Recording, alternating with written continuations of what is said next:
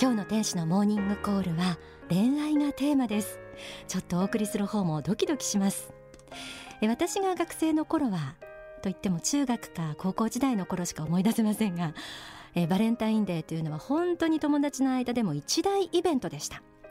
チョコレートをお店で何日もかかって選ぶ子もいたし手作りしてでラッピングにも凝ったりして思いを一生懸命込めていた様子。女子はみんな可愛らしかったです。えお聞きの方の中には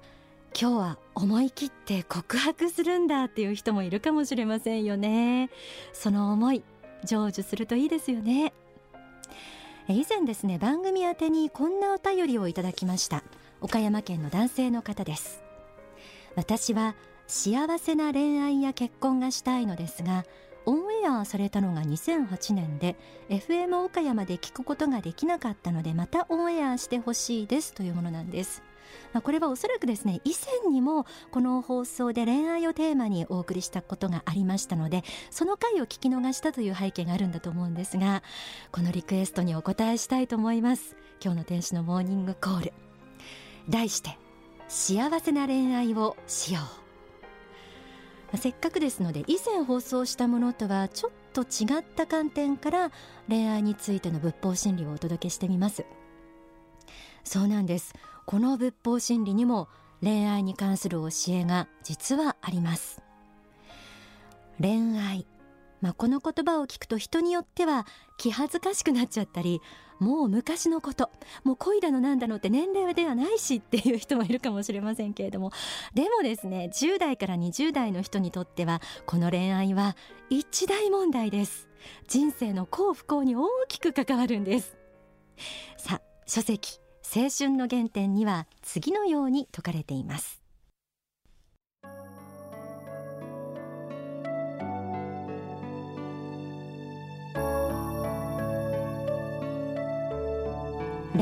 についてまず述べておきたいことは男女の恋愛は人生の前半においてその人の悟りの半分ぐらいを占める内容を持っているということです。人々は恋愛と軽く口にしますが恋愛はある意味で総力戦なのです。恋愛のプロセスとその結論の中に自分の人格人間としてのすべてが出てきます。過去の歴史経験環境知識性格それから肉体的な遺伝性格的な遺伝両親や祖父母の教育さらには兄弟関係親戚関係職業人生観などあらゆるものが出てくるのです。恋愛は人生の前半における一つの総力戦であると思われます。今の内容を聞かれて皆さんはどう感じたでしょうか？恋愛は人それぞれですからいろんな形があることは確かです。私などはですねやっぱり恋愛はこうロマンティックなムードで包んでほしくって、まあ、心理でいろいろとばっさり言い切られるとなんかこう恥ずかしくなると言いますか元も子もないなという感じもするんですよね。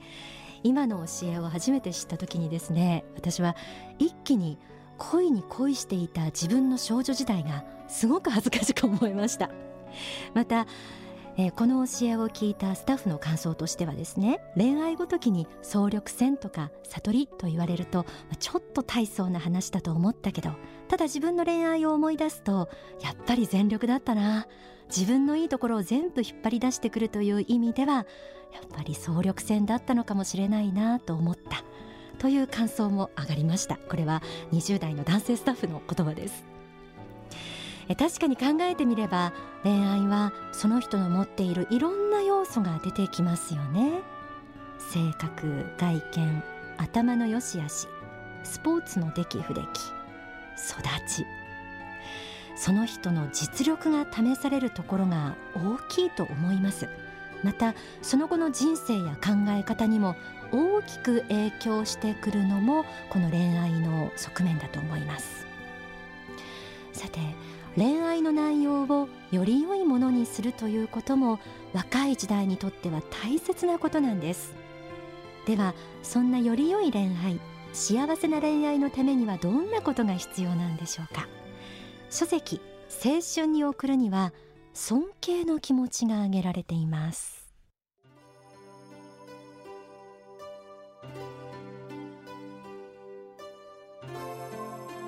今恋愛の真っ最中にあり正しい恋愛なのか結婚を考えて良い相手なのかを迷うならば相手を尊敬できているかどうかを点検すればよいのです。異性間においてもお互いに尊敬があって良いと思います。女性であれば相手の男性を尊敬できるか愛の中に尊敬の気持ちが入っているかを点検してほしいのです。男性であれば単に自分の本能の欲のままに相手の女性を支配したいと思っていないか相手に対して尊敬の気持ちを持っているか相手に惹かれる思いの中に何らかの崇高なるものはあるかそれとも単なる肉体だけの欲望なのかを考えてほしいのです。恋愛においては相手の人格を尊敬する思い相手の仏性に対する尊敬の念がなければいけません。そうしたものが全くないにもかかわらず惹かれるとするならばそれは目だけの欲目だけの恋になってしまいます。相手のことを尊敬できるかどうか。これ本当に大事な観点だと思います。私の周りにも例えばですねダメンズなんて言葉も流行った時期がありましたけれども私ったらどうしてもダメな男に惹かれちゃうのよねと自覚しながらずるずる自分の恋愛に愚痴をこぼしながら続けてしまうっていう人もいたりします、まあ、恋愛の形はそれこそ人それぞれですからあの構わないんだけれどもやはりそばで見ているとなんだかその人は抜けられない罠にはまって辛そうだなちょっと気の毒だなとも感じるんですよね。相手のことを尊敬できるかどうかこれは恋愛をする上でもしかしたら一番大切な気持ちと言えるかもしれません。恋愛においては人生を高めるものであるかどうかということがいい恋愛をしていくためのチェックポイントの一つです。えもし今あなたが恋をしているとしてその相手の人のどんなところを尊敬していますか？さて書籍青春の原点には幸せな恋愛のためのポイントとしてこんな点も挙げられています。奪う愛になっていないかどうかです。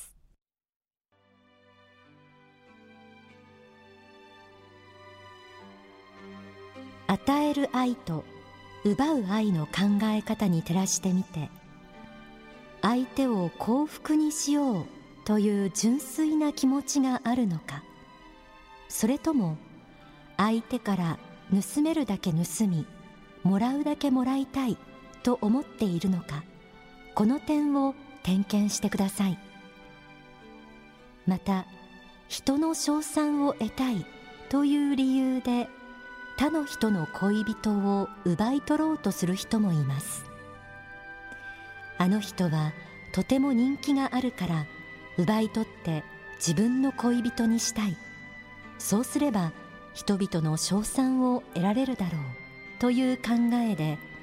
他人の恋人を横取りしたくなる気持ちが出てくることもあるでしょう。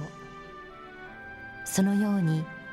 人の目を意識しているだけの場合も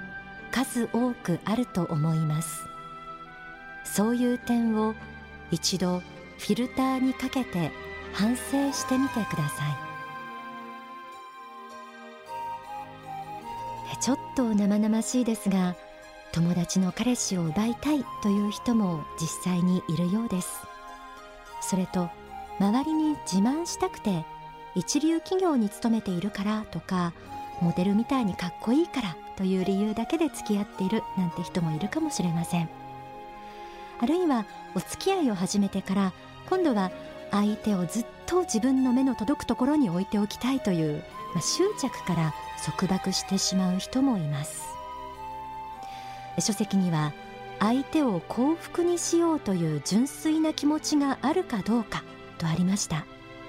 シンプルなことですが恋愛中は意外とこの気持ち忘れてしまうものです。相手が自分にどれだけのことをしてくれたかということだけを考えるとしてくれなかったことの方ばかりに目がいって自分のこともっと見てほしいとか自分のことをもっと理解してほしいとかもっと自分のことを愛してほしいともっともっとという奪う愛になっていってしまいます。自分自身を振り返ってみてそういう気持ちがよく出てくるなぁと思ったらもう一度原点に帰って相手を幸福にしようという気持ち取り戻してみてください。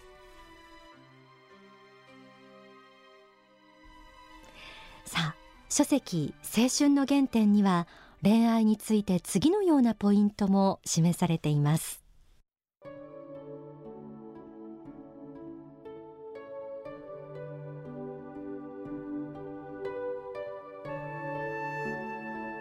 一度天国的な恋愛か地獄的な恋愛かというフィルターを通して考える機会を持っていただきたいのです。それは簡単に言えば恋愛をする本人にとって人格を高め未来を開きそれを推し進める方向そういう建設的な方向に進んでいるものか。それとも自分を堕落破滅させる方向に向いているものかという判断です。また相手に関して言えばその恋愛が相手の人格を高め相手の未来がより幸福になっていく方向に向いているものかそれとも相手を破滅させ人生を挫折させる性質を持っているものかということです。自分に関しても向上の道か堕落の道かという判断がありますが恋愛の相手に関してもその人を向上させ幸福に導く性質を持っているものかその人を破滅させる性質を持っているものかという観点があるのです。いかがでしょう？要するにその恋健全ですか？っていうことだと思うんです。スタッフの一人はできればいい恋愛だったなと爽やかな気持ちになれるような恋愛をしたい。また自分だけじゃなく相手にとっても自分と過ごした時間が爽やかな思い出として記憶されるような恋愛をしたいって言ってました。その恋愛がお互いの人格を高めるものであるかどうかこれも幸せな恋愛のための大きなポイントです。お互いがお互いのことをがんじがらめにしていたりお互いの将来を暗いものにしてしまったり恋愛の内容によっては自分も相手も堕落させてしまうものはあります。あくまでも愛するということが自分の人生にとっても相手の人生にとってもプラスになるものであること。この視点があなたの恋愛を幸せなものにするということなんですよね。今日は幸せな恋愛をしようというテーマでお送りしています。ではここで大川隆法総裁の説法をお聞きください。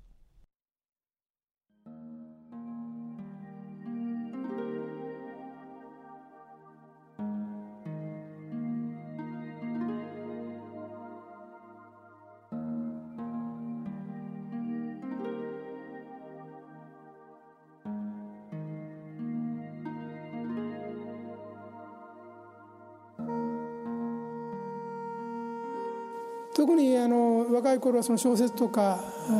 ではですね、まあ、恋愛ものが数多くあって読むんですが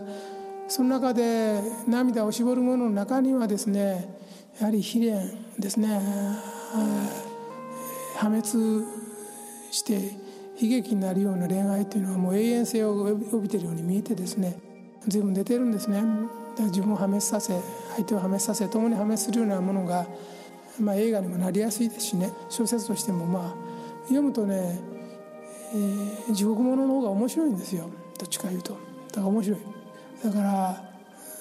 ずっとそういうものを読んでるうちにはまってきて似たような精神性というか傾向性を持つことがありますね。だからチェックしてほしいポイントとしてはね自分の中に悲劇性を求める心がないかどうかは一度点検してください。これは文学に親しんでいるとそういう傾向強く出ることがあります。自分の中にそういう気があるということを気づいたらですね少し立ち止まって考えてください。その悲劇から逃れる方法は何であるかというとねこれは社会的知性なんです。社会的知性とは何かというと大人の考え方です。大人の考え方を持てるか。社会性人間としての社会性の高さなんですね。これはそうした文学を読んで得られる知識ではなくてどちらかというと実社会の方の知識の方ですね。実社会の方の知識で、まあ、仕事ができる方の知識でもあろうしあるいは新聞とか週刊誌等の雑誌等のですね、えー、社会欄、ね、文化欄等を読みこなす知識かもしれませんね。新聞や雑誌を読みますとですね自分が今破滅への道を行こうとしているんだね。その道を歩んだ人いっぱい出てきますよ。毎日載ってます、えー、新聞の三面記事あるいは週刊誌。の迷子を載ってます。ただこれは人のことだと思って自分のことだと思わないんでしょうけれども自分のことだと思うと分かることがいっぱいあるんですよ。そういう社会人にとっての教科書としてはそういう新聞や雑誌あるいは大人の人との会話ですね。お話、そういうもの先輩の話とか意見ですね。こんなものが大きいですね。この大人の知恵が適当な時期に与えられた人はその危機を脱することができるんですがそれより耳を貸さず読まずそして自分の感性のままに夢中になっていった人はですね逃れられない渦の中で苦しみもがくことになる。ですからまあ、悲劇に憧れるのではなくて悲劇の結果社会的にどういうふうなことが起きているかというですね他の人のそういう失敗や教訓に学ぶ必要がありますね。人を見ますとですねやっぱり恋愛でも癖を見るとやっぱ同じパターンを持ってる人がいていつも同じようなタイプの人に惹かれて同じような破滅の仕方失敗の仕方をする。繰り返し繰り返し起きますその人には。その自分のパターンを見抜かない限りそれが抜けることはできないです。自分がそういうパターン形を持っていてその形に支配されているというそういう考え方や行動の形に支配されて悲劇パターンに陥っているということこれを自覚しない限り抜けられないです。何度でも同じことをやります。これはもう20304050になってもやります。だから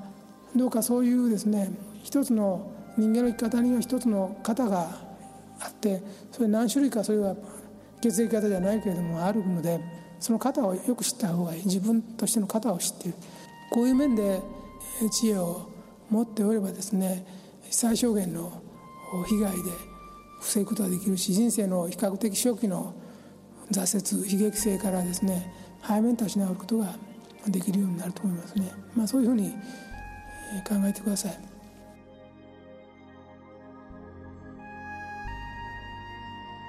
お聞きいただいた説法は書籍青春の原点に収められています。毎回番組を作る時スタッフとたくさんそのテーマについて話をするんですね。で今回もスタッフそれぞれ男女の差もあれば年齢の違い経験の違いいろいろ意見がありました。ただみんなが共通して感じているのは今日お届けした視点や物差しを忘れない方がいいねということでした。自分も相手も幸せな恋愛は互いを素敵な人格へと高めてくれるのは本当に確かなことです。いい恋をしてきたかというのはその人の表情にも関わってくるなと個人的には思います。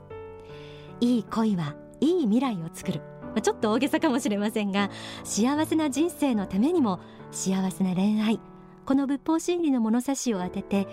経験をたくさんしていってください。